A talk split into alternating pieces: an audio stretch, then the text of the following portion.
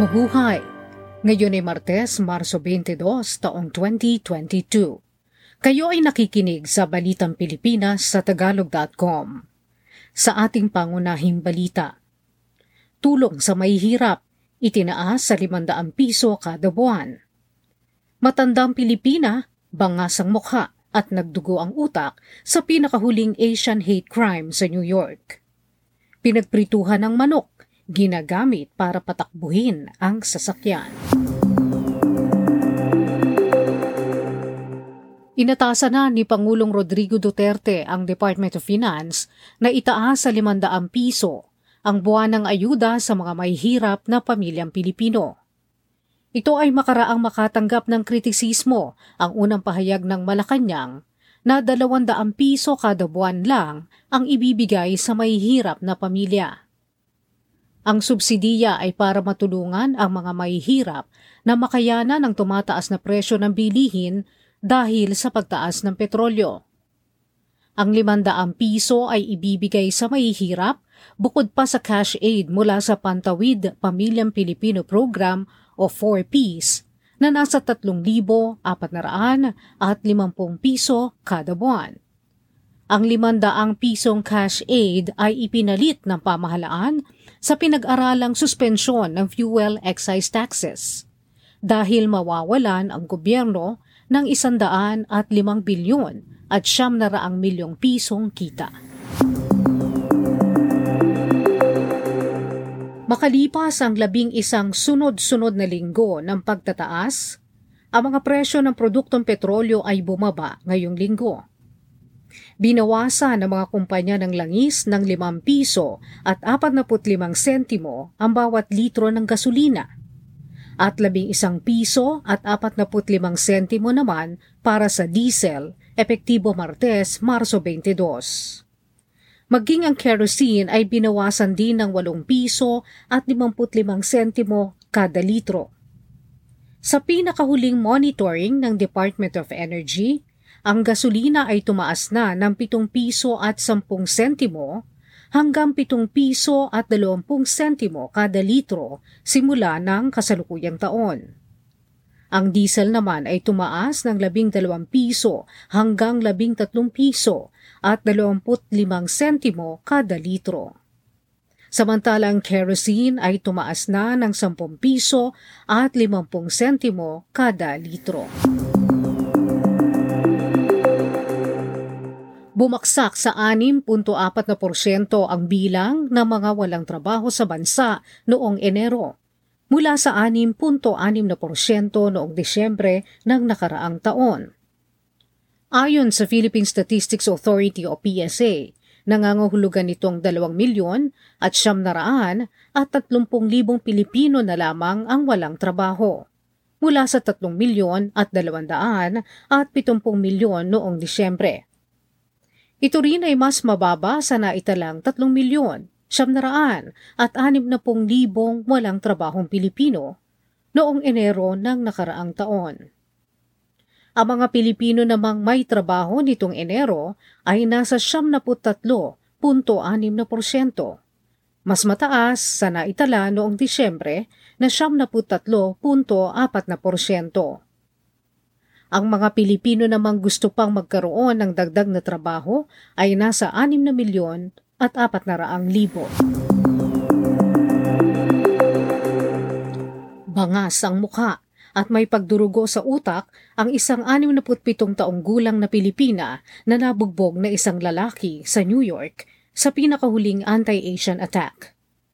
Mahigit isang daan at 25 beses na sinuntok at sinipa bukod pa sa dinuraan ang matandang babae ng suspect na si Tamel Esco, 42 taong gulang.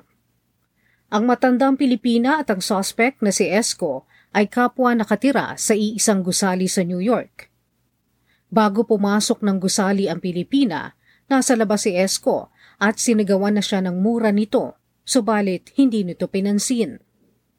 Naaresto ng mga pulis si Esco sa labas ng gusali at kinasuhan na ito ng tangkang pagpatay. Sinabi ni Consul General El Mercato na ito na ang ikatlong insidente ng pag-atake sa mga matatandang miyembro ng Pilipinong komunidad sa New York.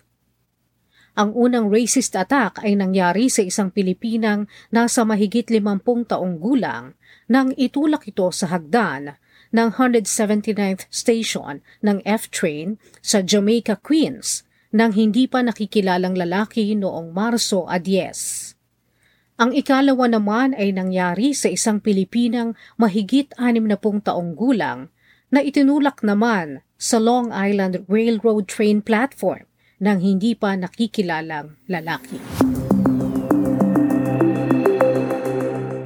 Tatlong biktima ng trafficking sa Syria na taga Mindanao ang biniyayaan ng Department of Labor and Employment ng Kabuhayan Starter Kits.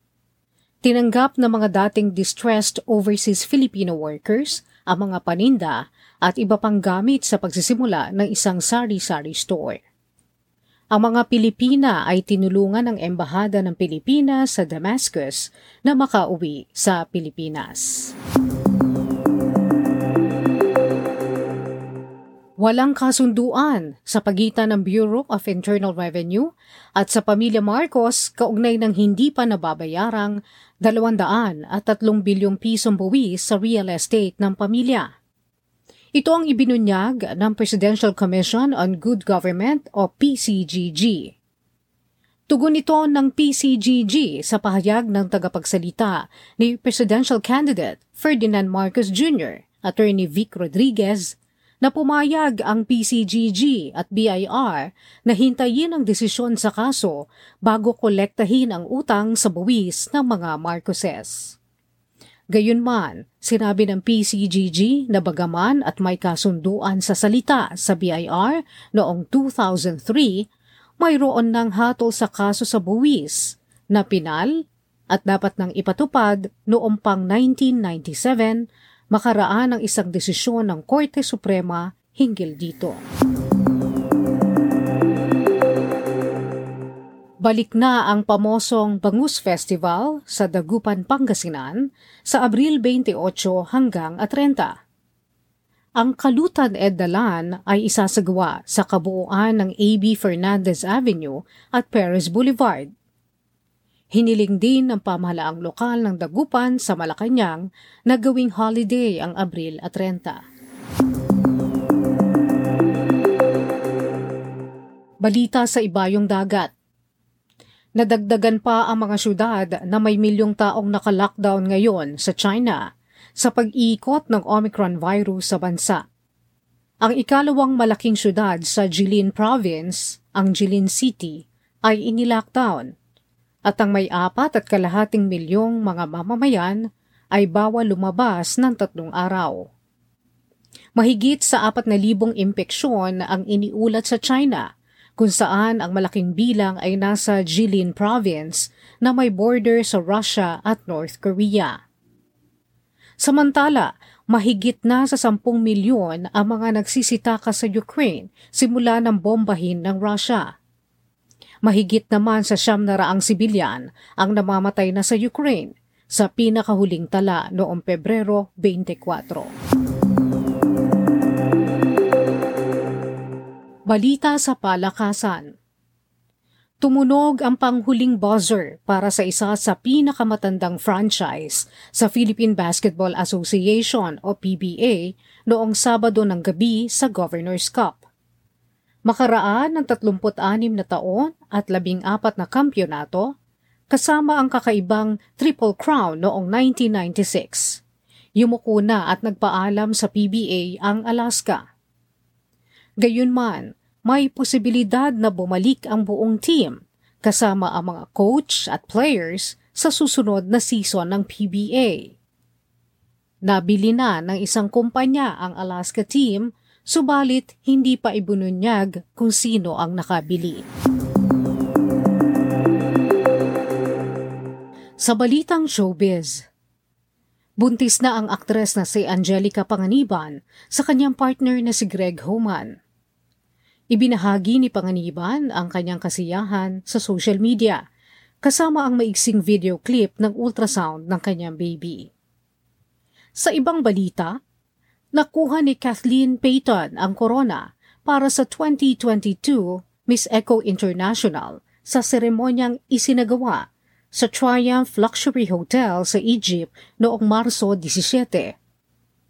Ito ang ikalawang pagwawagi ng Pilipinas sa patimpalak pagandahan makaraang makuha ng representante ng Pilipinas na si Cynthia Thomalia ang corona noong 2018.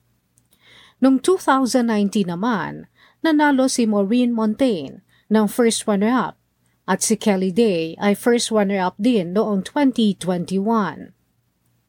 Ang pagkakapanalo ni Peyton sa Miss Eco International ang ikalawa niyang titulo sa patimpalak pagandahan sa buong mundo.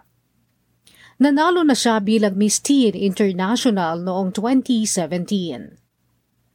Ang panalo ni Peyton ay magbibigay sa kanya ng oportunidad na makapagsilbi bilang United Nations Ambassador para sa kalikasan.